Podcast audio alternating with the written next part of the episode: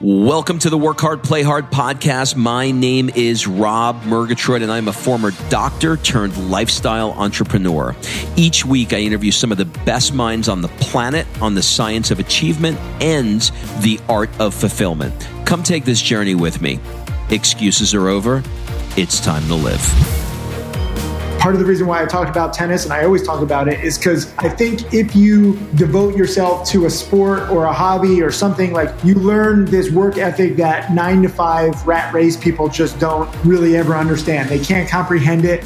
Every last interview I love, every legend, every celebrity, everybody who has influenced me or the world, I'm grateful. Remember, I'm from a small town in Connecticut, so whatever happens, I'm, I'm just, I'm loving every second of it. That was a really dark time, but now looking back, that was the best thing to happen to me because it made me a more conservative trader. And frankly, I wouldn't be the same person without that big loss. Like those scars help mold you. So I'm, I'm very grateful for it.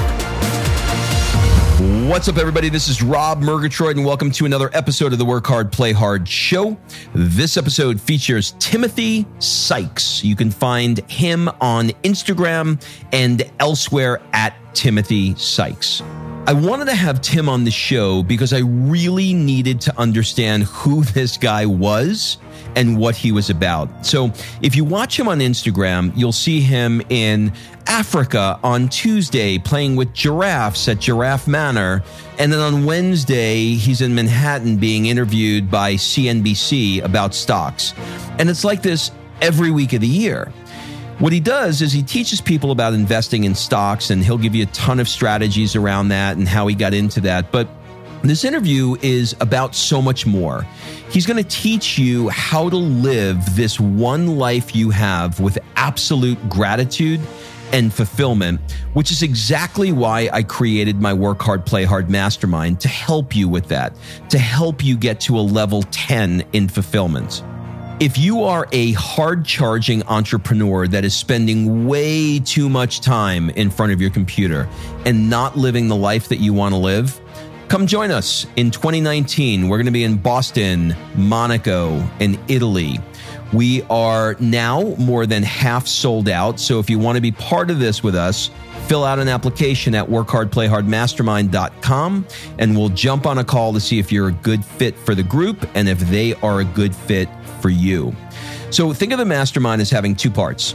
The first part is the trip itself. We'll be heading to Boston and doing things like meeting with Tom Brady's trainer at Gillette Stadium to get a metabolic baseline to help improve the fitness part of our life. Going to the south of France, where we'll have helicopters waiting for you in Nice to drop you into Monaco.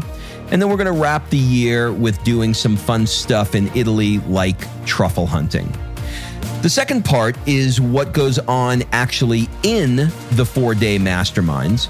Our group of 25 entrepreneurs will help you brainstorm and accelerate what you want to achieve in 2019. And we'll do that through a variety of exercises, or we'll help you figure out what the next chapter is for you. So go to workhardplayhardmastermind.com, fill out the application, and we'll jump on a call to see if you're a great fit. All right, please enjoy this conversation I had with Timothy Sykes. Tim, welcome to the show. How's it going, man? Going really, really good. You know, I have been looking forward to this for months. Getting on your calendar is like getting on a president's calendar. I mean, that is not easy to do, man. You are one busy dude. Yeah, sorry about that. I do kind of have a crazy schedule, but thank you for uh, taking the time. Thank you for taking the time. So I thought today we would cover a few things. We would cover a little bit about your work, kind of your play hard life. The show is called Work Hard, Play Hard. So we cover both. And then we'd wrap up with some rapid fire questions. Sound good? Cool. Let's do it. All right. I think a good place for us to start would be growing up in Orange, Connecticut. Can you sort of paint a picture for us of maybe some of the things that your parents did with you, say from ages five to 10? I don't remember exactly that age, but I mean, growing up, that's a while ago. Uh, growing up, I mean, pretty much ages, I want to say like seven through 17. I played tennis every day. I was a tennis player Um, I was obsessed trying to go pro, trying to get into a good college uh, with tennis. And I mean, I studied, I, I lived a rather normal life, but I was like that weird kid who would wake up at 5 a.m., wear warm ups to school because I played tennis before, you know, the school started. And school starts at 730. Um, so I'm I'm up so early. I'm in bed early. Like I I was like true athlete eating you know, cod for breakfast. I was so like determined to be like a professional athlete. But then I forgot that I'm Jewish and, you know, I, Jews aren't really that good at professional sports. So I can say that because I'm Jewish. I don't know if you are or not, but I just was never really going to make it. So I got injured. I actually overtrained, and that's what got me into the stock market senior year of high school. My dad calls it the million dollar injury. You know, I'm not Jewish, but I grew up in Queens, New York, in an area just outside of Forest Hills, which is like 90% Jewish. So I only dated the Jewish girls. All my friends were Jewish. I felt like I had my own bar mitzvah, but my family is actually from uh, Naples, Italy. My mom is from Naples, Italy. My dad's family is from England. Nice. Um, Mazel tov. Yeah. Mazel tov, right? I was just uh, in Naples a few days ago. I was trying out your pizzerias. It was delicious. Oh, you know what? Naples is insane. I got married in Positano, which I know you were there as well. You kind of been everywhere, which we're going to get into. We're in Positano. Literally, uh, that was that was where I was going to get married. I didn't end up getting married, but I had Villa Treville booked. Oh, we got we got married in uh, a, a, hotel there called Le Sirenuse. I know Le Sirenuse. That's amazing. Yeah, it was an absolutely uh, once in a lifetime experience. It was incredible. We spent I a lot of time there. But Villa yeah. Actually has better Wi-Fi. I've been there five summers in a row. I'm like a Wi-Fi expert now. what did you think you wanted to be when you were in high school?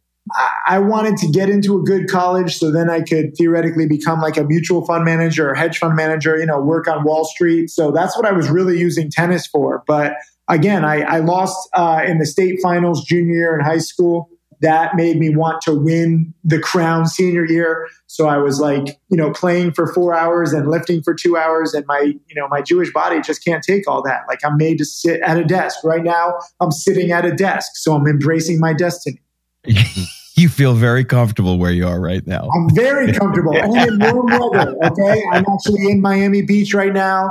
This is Hebrew heaven for my sinuses, so it's perfect. Oh my God, this I'll is so jokes galore. I'll keep going. You are making me fucking pee my pants right now. I am. Uh, I'm actually going to reach out to you. Uh, just book Tel Aviv, so I think you're the guy that's going to help me uh, get through Tel Aviv. Cool. Let's do it. All right. So I know with tennis that you wound up having an injury that ultimately led to the Tommy John surgery. Is that right? Correct. Okay. Do you have any uh, any issues with it now, or was it a good surgery, super successful? No, it was successful. I just, you know, it, it happened on one forehand where like my elbow just popped and it felt like I was getting shot. I mean, I've never been shot, but I imagine that's what it would be like. And every time I hit a forehand, even though, you know, I'm medically cleared, I still kind of hesitate just a little bit because I think of that popping sensation. So I never really got back to the level that I was at. All right. So let's move forward a little bit into what you are really known for, which is the world of the stock market. So around 1999, uh, the stock market was nuts. Your parents let you take the $12,000 from your bar mitzvah. They said, Mazel Tov, have a good time. And then you turned that into a hundred thousand. And then in a year, it was a million bucks before you graduated high school. To what do you attribute your ability to do that? Yeah, I mean, it was it was a hundred thousand plus senior year of high school with nearly a million freshman year in college. So it was really like two years that was amazing. Right place, right time, and I was obsessed. You know, part of the reason why I talked about tennis and I always talk about it is because I think if you devote yourself to a sport or a hobby or something like you learn this work ethic that nine to five rat race people just don't really ever understand. They can't comprehend it they're trying to think about like when am I going to get out of here? They're they're doing it hour by hour. And when you truly love something, when you truly want to be the best, hours don't fucking matter. Like you need to do whatever you can to become a master. Like whether it means staying up all night, doing some crazy stuff. I was not even voted captain of my tennis team, even though I was number one and number one in the state. My team did not like me because I was fucking insane. Uh, we played in New Haven, Connecticut our own tennis courts weren't built yet. They were going to be built like a year later. Um, so we were using Yale's tennis courts, and Yale also has Yale Stadium. So every single time for practice, I would run up and down this, you know, 50,000 seat stadium, all the steps before practice and after practice because I was that insane. And, you know, part of the reason I was a dick, but also part of the reason why I wasn't a captain is because if I had that power, I would make my whole team do that. And nobody wanted it that bad. What led to your dickiness? Why were you a dick? you know, I, guess I was kind of like Kobe Bryant mentality, where like I knew I worked hard, I knew I was the best, and I got cocky. Um, same thing happened when I first made my million dollars. Like I, I've always had cockiness problems when I was so successful. Later, I became a philosophy major, and that you know calmed me the fuck down. But I was a dick. I've, I've had problems with being a dick before. It's interesting and uh, incredibly honest of you. Speaking of Kobe, our mutual friend who turned me on to you, Lewis Howes, just interviewed Kobe, uh, I think last week.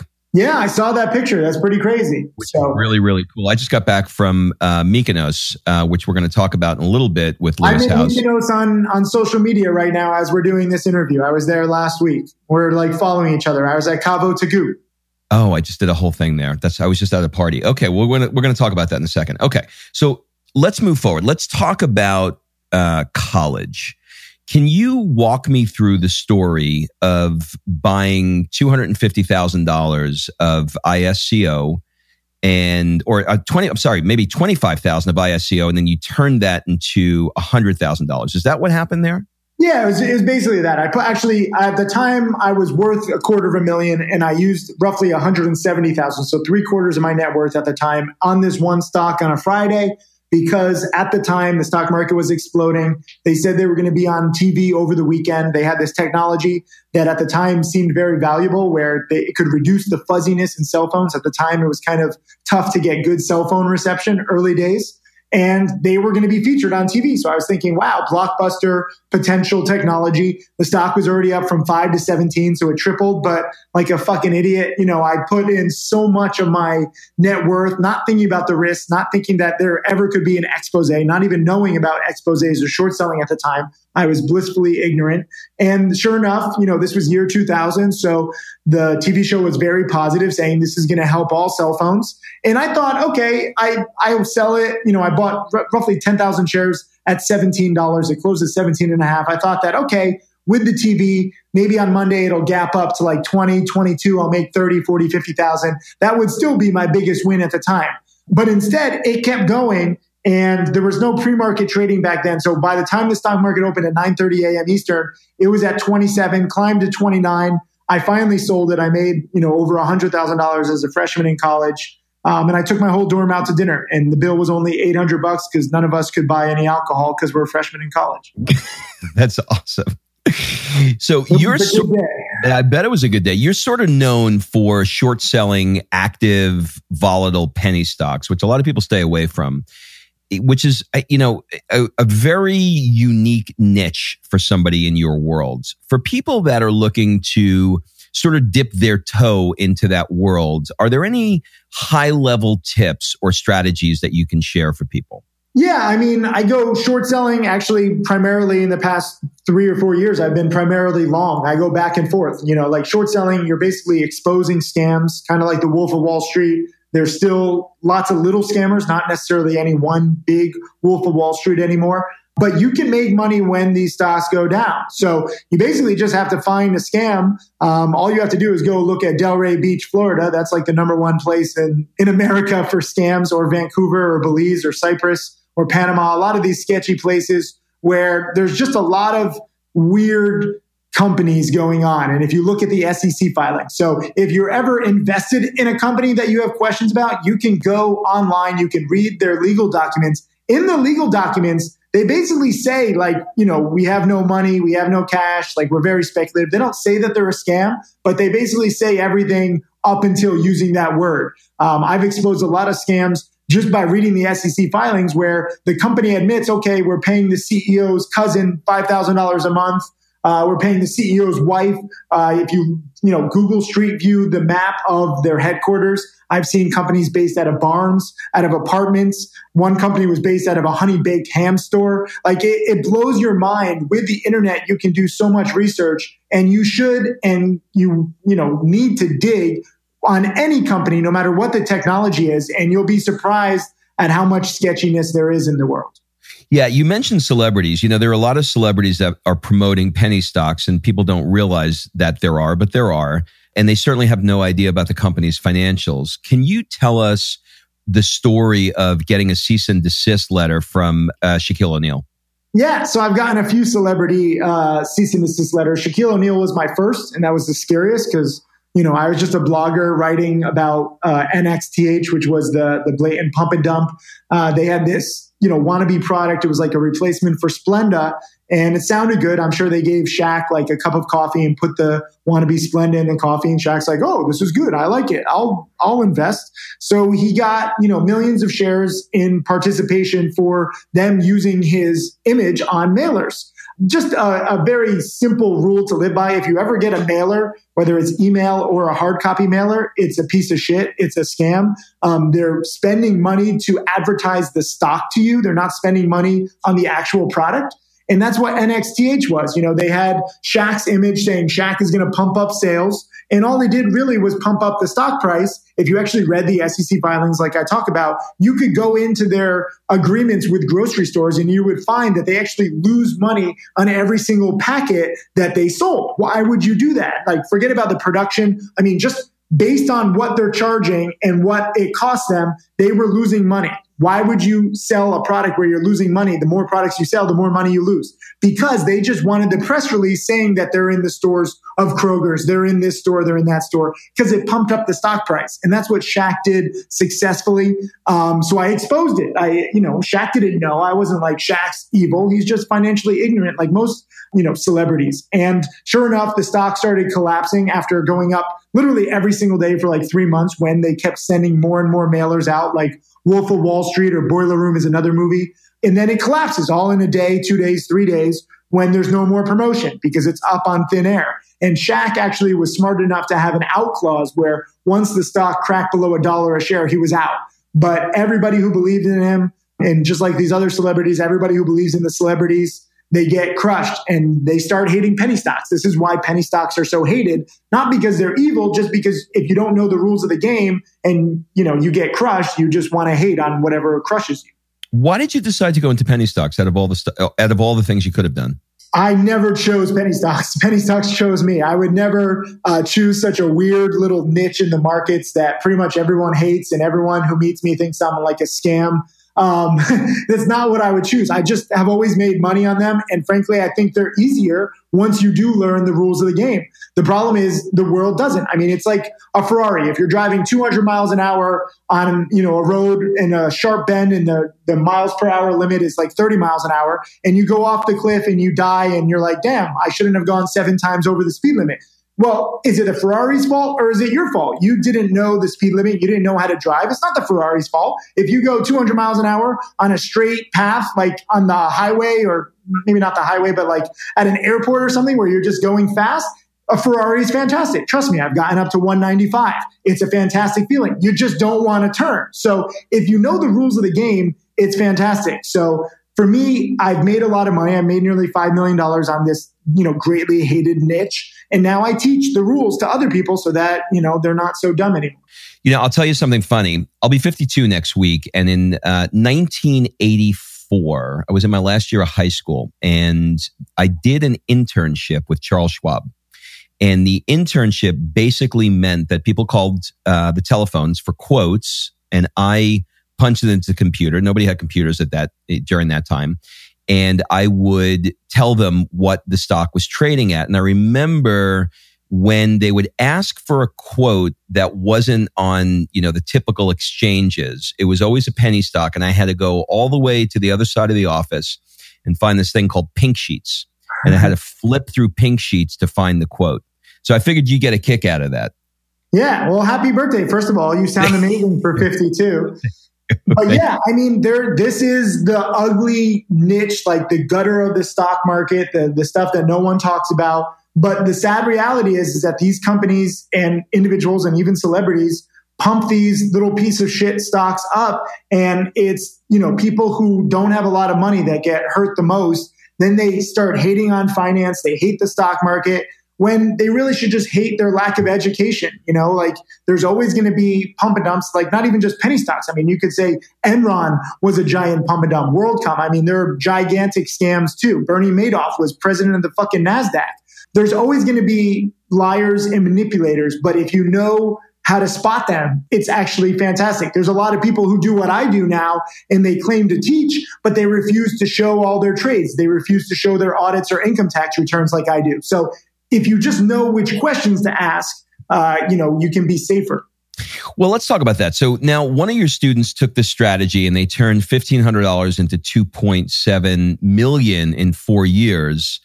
That sounds absolutely insane. Is there a clear path that somebody can follow to accomplish something similar?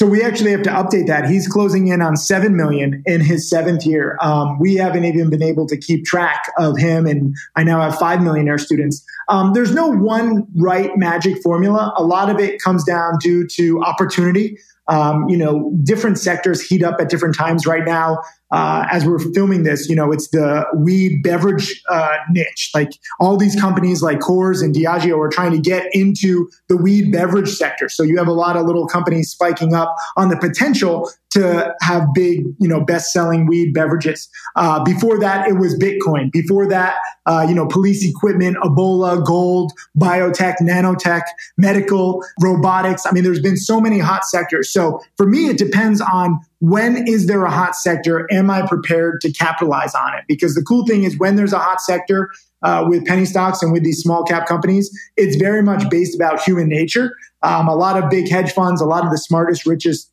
you know most intelligent people in the world don't trade these kinds of stocks so i'm competing against basically fucking morons uh, i make the comparison like if you're playing basketball against mini me as opposed to michael jordan if you're trying to trade amazon you're competing against michael jordan if you're competing in the penny stock world you know it's much easier because there's not a lot of money to be made. So it's cool to be able to turn a few thousand into a few million, but that's best case scenario. The single best thing I can say is to take it one trade at a time. And the way to make millions of dollars is to make a thousand or two thousand dollars at a time on different patterns, different trades, because a thousand times a thousand equals a million. And a lot of people forget that.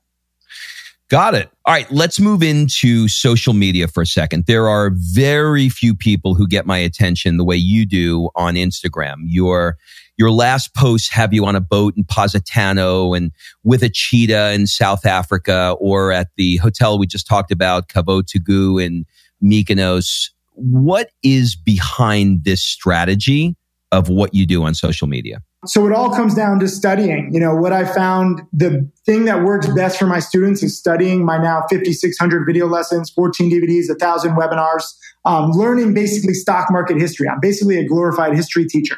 But studying the history of the market is not fun. Everybody just wants hot stock picks. So it's my daily job. What can I do to get people to actually study? And if I post a picture of my Lamborghini or, you know, me with a cheetah, that's actually a great cheetah charity um, called Ashia down in South Africa. I love my charity stuff too. But if I post inspirational photos and videos, it gets my students studying harder, like triple or even quadruple um, the number of views on a video lesson, whether it's the same video lesson or not. If I change the thumbnail or if I, you know, talk about like, wow, I just drove my, you know, Ferrari 195 miles an hour. By the way, here's a video lesson that teaches the basics of the market that'll help you get a Ferrari eventually. So it's about kind of inspiring my students. So that's why I use like daily inspiration a lot. And frankly, it works well on social media too. You know, I'm, I'm basically doing one giant crowd search, crowdsourcing for dedicated students all over the world. My latest millionaire student, Steven Dux, um, found me because he liked my Lamborghini. He wanted his own Lamborghini. Now he actually has one and he has a McLaren too. What I actually think is so cool about this is you said somewhere, I get, I, and obviously I'm paraphrasing, but it was something like, I get motion sick. Uh, I need Dramamine. I'm Jewish before I get in the Lamborghini. But if I posted a picture about art, which I'm actually interested in, nobody would give a shit. Yeah, I mean, I, I, take one for the team with with what motivates people. Um, I love food, you know, I love art, I love history. That stuff doesn't fly on social media, so I kind of try to understand what motivates my students the most, and it's cash, cars, travel. Um, I post a lot about charity. Those are my least liked, least commented upon photos and videos, but I don't care. I'm gonna fucking post that because I'll try to change people if it's the last thing I do. Are you concerned as you're getting older and you're getting into things because now now you have cash, you know, you've had cash for a while, but now you've got even more cash.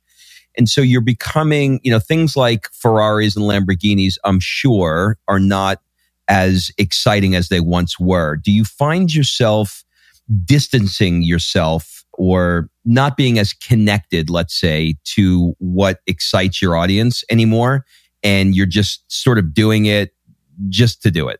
I mean, that's a great question. But for me, this is part of the reason why I don't have any social media manager. I don't do, uh, I don't, you know, put the task on anybody else. I'm the one personally responding to DMs. I'm the one personally posting everything with the captions, with the photos, with the edits, with the videos.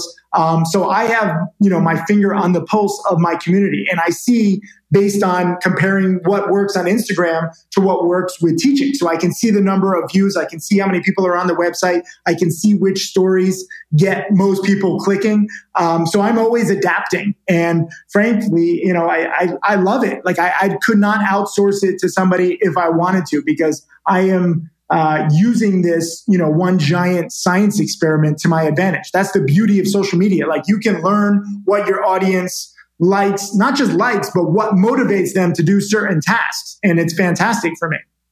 Yeah, I mean, it's your X factor. So you definitely don't want to lose that for sure. You know, you've, if we move off of Instagram for a second, you've been on places like CNN debating God and sex and greed with a porn star and a rabbi. You know, you've been on page six in the post.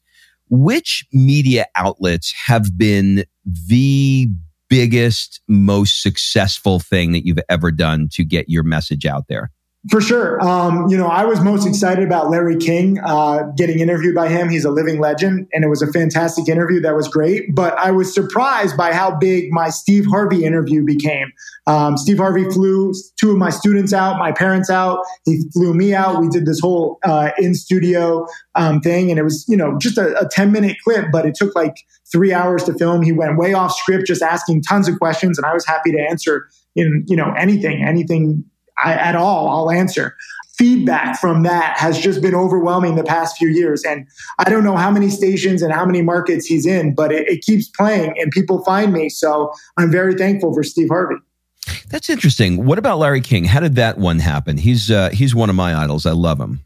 Yeah, I mean, it was a, it was an amazing interview. I mean, I he's amazing just to to meet him. I like he shook my hand so hard. I was like, oh my god, I didn't know he has that much strength. I felt like maybe he right, he's two hundred years old. Yeah, maybe he was like sucking the life out of me. Like this is why he meets everybody. He shakes their hand, and then it's like, ah, I've got your life force. Now I've got another two years. Yeah. I don't know. But he asked some really great questions and we had a good conversation. You know, and we both made Jew jokes, but yeah. there was just something, some X factor about the Steve Harvey show that I can't even explain. That was just next level. You know, Larry King, I'll, I'll always remember this experience. He is truly a living legend. But I, I don't know, Steve Harvey was just, it, it, surprised me. That's why I'm even talking about this because I, I, just didn't expect it. Like I watched Steve Harvey, you know, it was right after, uh, it was actually the first episode he filmed right after he screwed up uh, on the Miss Universe. He actually screwed up with my two students too. He got their names wrong, and I tried to make a big, big thing about it. No one cared, but it was just cool. You know, every every last interview I love.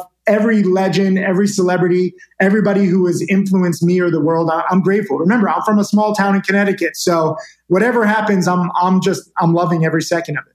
Was Larry for uh, for Hulu or for a radio show? Uh, it was for his show. What is it, Larry King? Now it's not.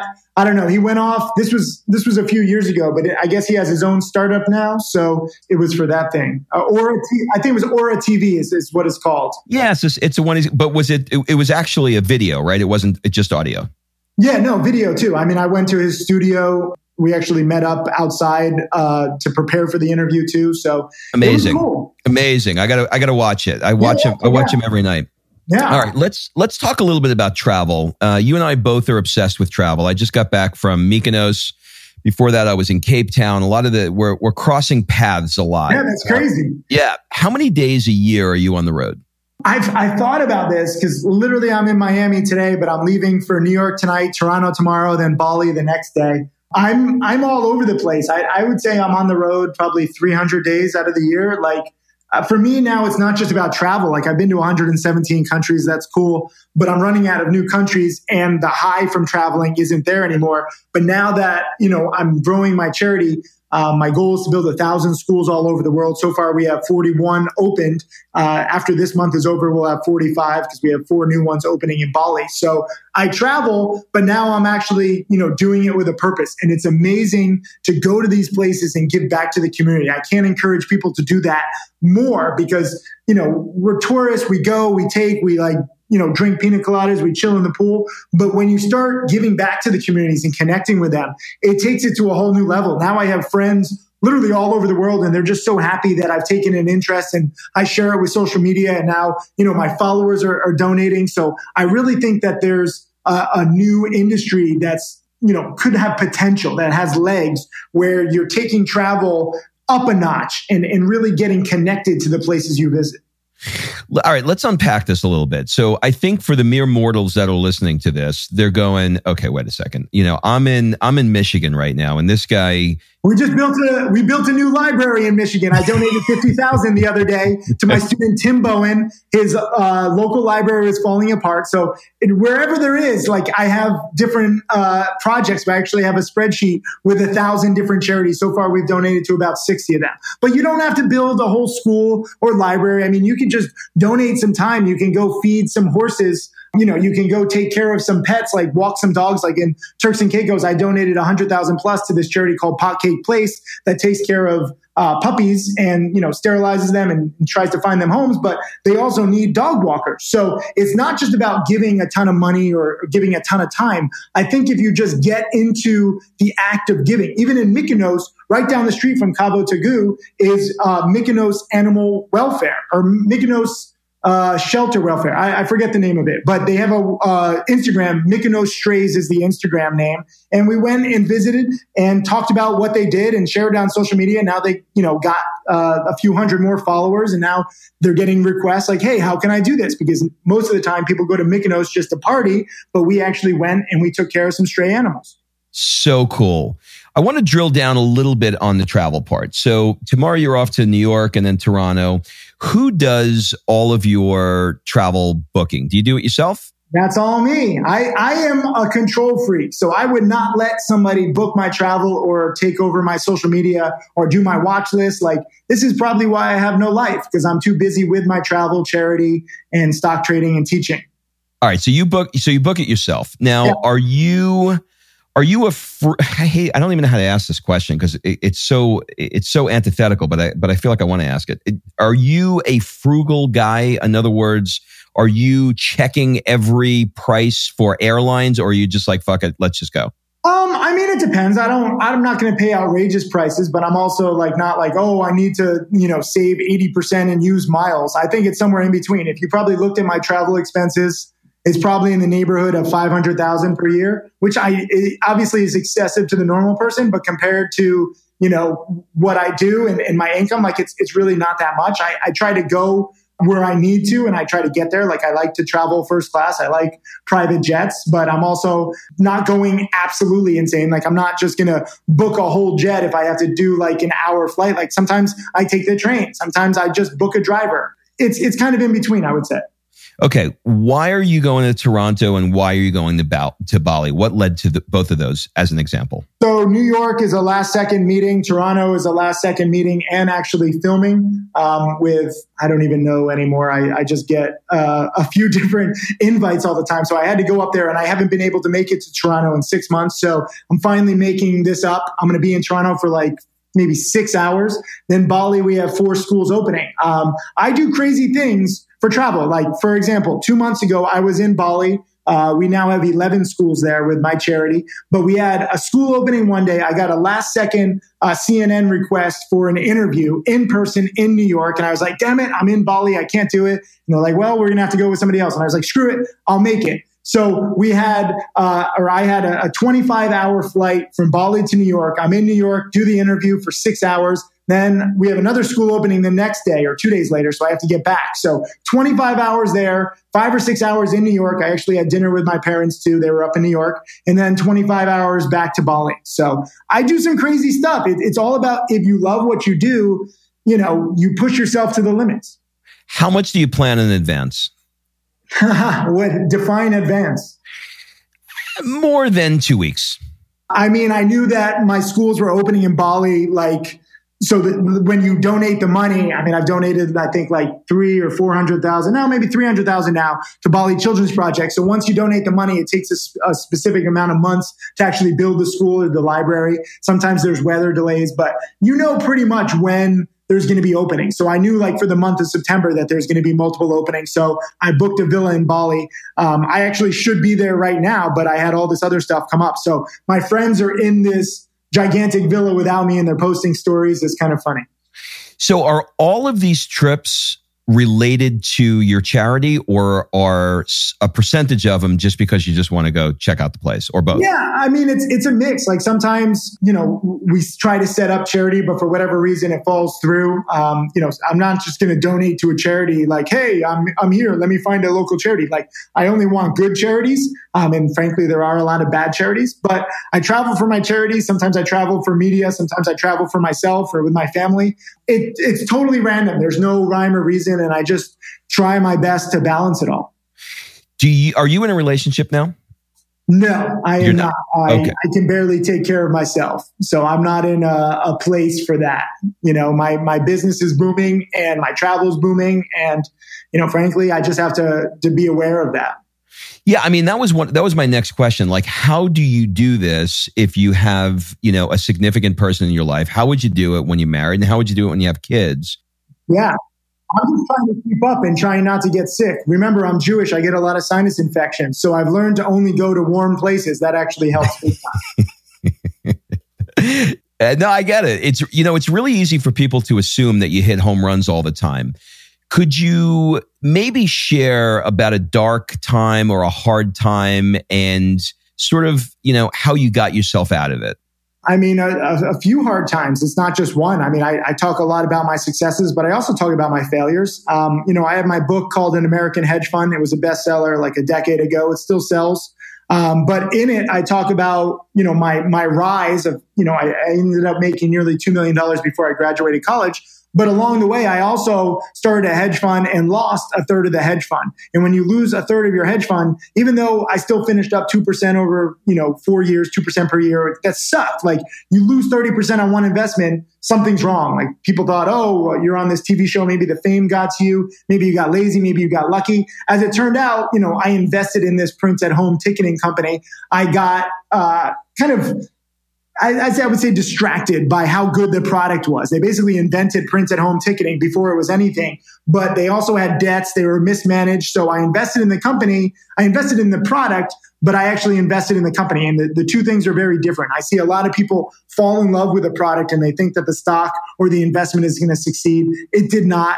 I, like I said, I, I lost you know, a third of the hedge fund, which was pretty much the entire investment. The company went bankrupt. Little did I know the CEO who told me everything would be fine bought the company in bankruptcy, turned it around, kept the contract somehow that they had, and later sold it for the equivalent of 40 million, which would have made me, you know, uh, over 10 million dollars.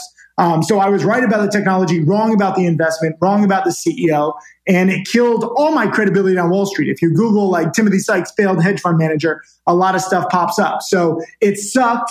I, you know, turned to drinking for several months. Um, I wrote my book because I was like, I want to get the real story out there, but nobody believed me. Everyone thought like I lost all my money.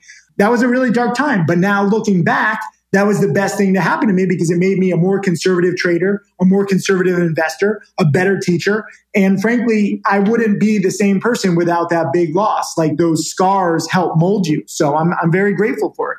Yeah. I mean, it set you up for future success. Yeah.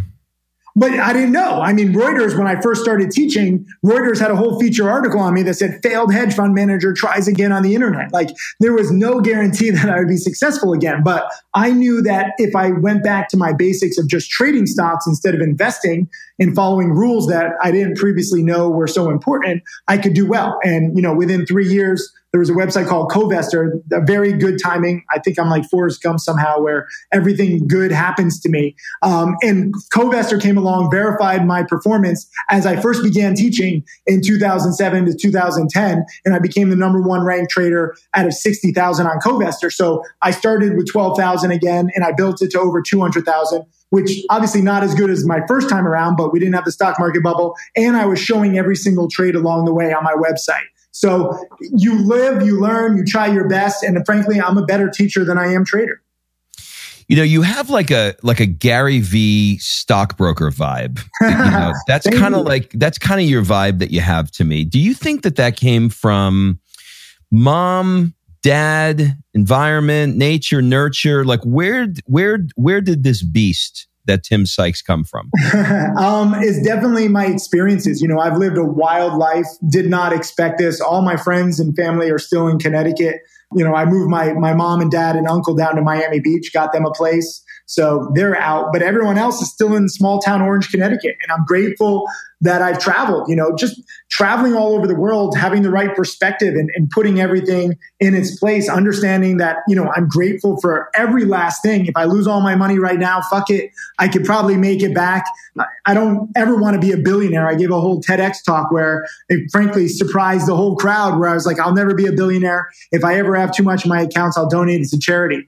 And that's what I think is, is best. Like you have to be very self aware of what you've accomplished what makes you happy and what you want to do. And what makes me happy is not what I thought initially. Like, you know, when you ask me what did I want to be when I grew up, I thought like managing a huge fund, you know, taking a percent of the profits and the fees, like in, you know, working on Wall Street in these fancy suits, being on CNBC, that would make me happy. But frankly, I'm, I'm much more happy teaching people that have never been taught before. I'm happy focusing on my charity. I love, you know, trying to find offices with a view. Like I go to extraordinary lengths to put my laptop in a ridiculous setting to help people understand that you can work from anywhere. And this is different than in previous decades. So I kind of have evolved with my experiences and, and I go where I think there's opportunity. Like right now, I think the charity world needs a massive overhaul. So I'm up to the, the task. You know, speaking of putting your laptop anywhere, my uh, my I have a 20 year old daughter, and she's in from uh, California uh, this weekend, and I told her that I was interviewing you, and so I said you got to check out his Instagram. So while, while, she was checking out the Instagram, she saw a picture of you in Cape Town with the penguins on uh, Boulder Beach. Yeah, Boulder Beach. Yeah, she said, "How the hell did he get behind that rope?"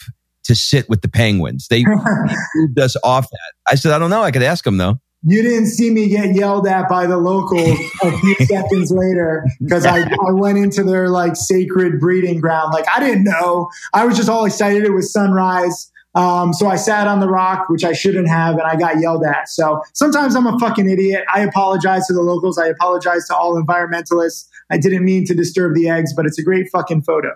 Oh my God, she's going to pee in her pants. All right, I, I, can't, I can't believe how fast time is going. All right, we're going to move into the play hard part of the show, which is going to be easy for you because you play harder than most people I know. What? No, I'm soft. so, if I were to ask you, where would you most want to spend one month in the world, a full month anywhere? Where would it be and why? Ah, I mean, you got to give me more indicators. That's like people saying, like, if there's one stock. No, just anything. No, no, no. If I if okay, I said to right, one place, Japan, yeah. Japan. I love sushi. I have sushi on my phone as my background. I'm obsessed with sushi. So it would be Japan. I would eat as much sushi as I could. I love the culture. I love the people. I love the history. The time zone is the absolute worst for the stock market and my business and social media, but I don't give a fuck. I love Japan. What is the one thing that's rocking your world now that has absolutely nothing to do with the stock market? Uh, charity. Or charity. Or charity. Ah, fuck. Um. Or charity. Because those are the two. Those are the two obvious. What's rocking your world that has nothing to do with what you're doing, which is the stock market or charities? Okay. The one thing that's rocking my world right now is that I'm actually getting into fashion. In the past, I've never cared about fashion, but now I'm hanging out with a whole group of people and I look like a fucking bum. And like now I'm, I'm starting to look at stuff and I'm like, oh, I just got a pair of, you know, Jordan's off whites and now I got all this fancy stuff. I'm getting all this Gucci stuff. Like I don't care about it, but I do uh, recognize quality. I, I actually like the designs now. I like how I feel in you know some of these fashionable clothes. Didn't see that coming. 37 years, never gave a fuck about fashion. You can always learn something new. Interesting. If you had all the time and the money in the world, which you do, to pursue a hobby or a recreational activity, what would it be and why? I do believe we have all the time in the world. I do believe the singularity is coming maybe in 2045, as uh, some people think, but maybe a little later. And I do think that we're going to be able to live longer. So, with that in mind, changing the world is a hobby. Like when you make all this money and okay, that's nice. You can go anywhere. You have all this luxury. It gets old. Like you said, you know, with the Ferraris and the Lambos, I actually just got a new fucking Rolls Royce. I could care less. It's been sitting in a garage for a month. I haven't even seen it. I have no desire to drive it, but I know I'm going to make some badass motivational videos with it. Um, changing the world in whatever your your capacity whatever your expertise. For me i know social media. I'm learning you know the ins and outs of charity. I'm, I'm trying to merge travel. That's my my little hobby. And and i think it's fantastic. I think that you need to find a hobby that makes you so just you know content. And, and it just helps you sleep well at night where you're like was today useful? Did i do something that i truly enjoy not getting richer not getting more followers or anything. In fact you know, charity, I actually shouldn't even post it because it kills my whole engagement, but I don't give a fuck. Like it makes me happy. And that's what people need. And I think that you need to try a whole bunch of other stuff to make yourself happy. I, if you had told me 20 years ago that I would be teaching and into charity and into fashion, I would have been like, go fuck yourself. There is no way I care about any of that stuff. But it surprises you what you get into and, you know, what has legs like charity, building schools, um, changing the world. None of this stuff is easy, but if you're going to have a goal, you might as well have a fucking giant one. Yeah, for sure. When you find yourself uninspired, what sorts of things do you do to find your way back? I, I, really can't remember the last day that I haven't been inspired. Like, I think that we're in such uh, a unique time in history where you have so much potential, whether, you know, you want to just walk down the street and share something with, you know, your social media followers, whether you have five or five million or you know look something up on the internet whether it's art or some new hobby or you know connect with people in different ways or i mean i guess if you're a peloton bike you can even work out with other people and it's all interactive I, I really cannot remember the last time that I have not been inspired. This is the most unique time in history, and it pisses me off that more people don't take advantage of it. Mm, love that. All right, let's move into the rapid fire round. Answer as quickly or as slowly as you'd like. It's basically a first thing that comes to mind rounds. Cool. What would your friends say is one of your superpowers? My work ethic. What's one of the things you're afraid of right now? Putting my head underwater and breathing out of the wrong tube and dying while I try scuba diving. what keeps you up at night? Coffee or Celsius, depending on what time zone I'm in. What do people never ask you, but you wish they did? To describe the taste of the best sushi that I've had in Japan in full detail. What's the one thing you want to get better at? More uh, physical activity, like coordination type stuff. Because right now I just stumble over shit and I'm not fully trusting of my body. And that kind of prevents me from doing a lot of things that I would like to do. What audiobook or book have you re listened to or reread? Either The Fountainhead or The Alchemist. Fountainhead. That yeah. is uh, that's the Iron Rand one, right? It What's is the, Ayn Rand, and then yeah. The Alchemist is amazing too. So I've probably reread both of those maybe five, six, seven times each. What's the one thing that you own and should probably throw out but never will? Uh, my old baseball card collection that's fucking rotting away. If you had to give a TED talk on nothing that you're known for, so we're going to exclude charities and stock market, or nothing that you speak about, it could be on anything that you have a passion for, what would it be? Food. I could be the number one food critic in the fucking world. By far. I got to turn you on to a guy if you don't know him. His name's Phil Rosenthal. He wrote. He's on. Uh, you you watch this on the plane. He's got a Netflix special. Uh, it's a TV series. It's kind of like Anthony Bourdain uh, for Jewish guys. Nice. He tra- he travels around the world doing food shows. He's the creator of Everybody Loves Raymond's. I'm interviewing him next, as a matter of fact, and uh, I think you would really, really dig him and his show. Cool. I will. Thank you for the recommendation. You got it. So the last question is we're going to switch things up. What one question do you want to ask me? how do you get so cool at 50 plus years old and why are other old people so shitty? You marry a girl 15 years younger than you. Fuck! I'm, I, that's, that's smart. well, dude, listen, you have a very, very busy life. Um, I understand that the, uh, the last charity, that uh, last charity event that you went to, you had a couple of pretty girls on your arm. So I don't think that you're missing out on anything in life, my friend. I'm doing okay, but thank you're, you. Thank you. You're, you're doing okay. And thank you so much for taking the time to do this. I hope somewhere in the world our paths cross and we get a chance to shake hands. For sure. My pleasure. Where, where are you based? I don't even know. That's another question I need for you. That's okay. I'm in Atlanta and I'm oh, moving nice. to uh, Manhattan Beach uh, in August. Oh, congratulations. That's awesome. Yeah, well, I'm sure we'll run into each other. I'll, I'll hear like your, your suave voice and I'll be like, whoa, is that's that, that 50 plus year old guy who sounds like he's 35. That's fucking cool. That's that old fuck. Dude, it was great. Great to talk to you. For sure, man. All right. Thanks for listening. If you love this episode and you know someone that needs some help in either stepping up their work hard game or their play hard game, it would mean the world to me if you shared this podcast with them to help me get this movement out there. So if you like what you heard, head on over to iTunes, take 30 seconds, and leave me a five star review, and I will be forever grateful. So until the next episode, excuses are over. It's time to live.